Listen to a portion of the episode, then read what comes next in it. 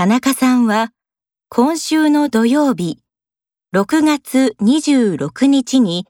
出張で一晩泊まるホテルを探しています。夜7時半頃に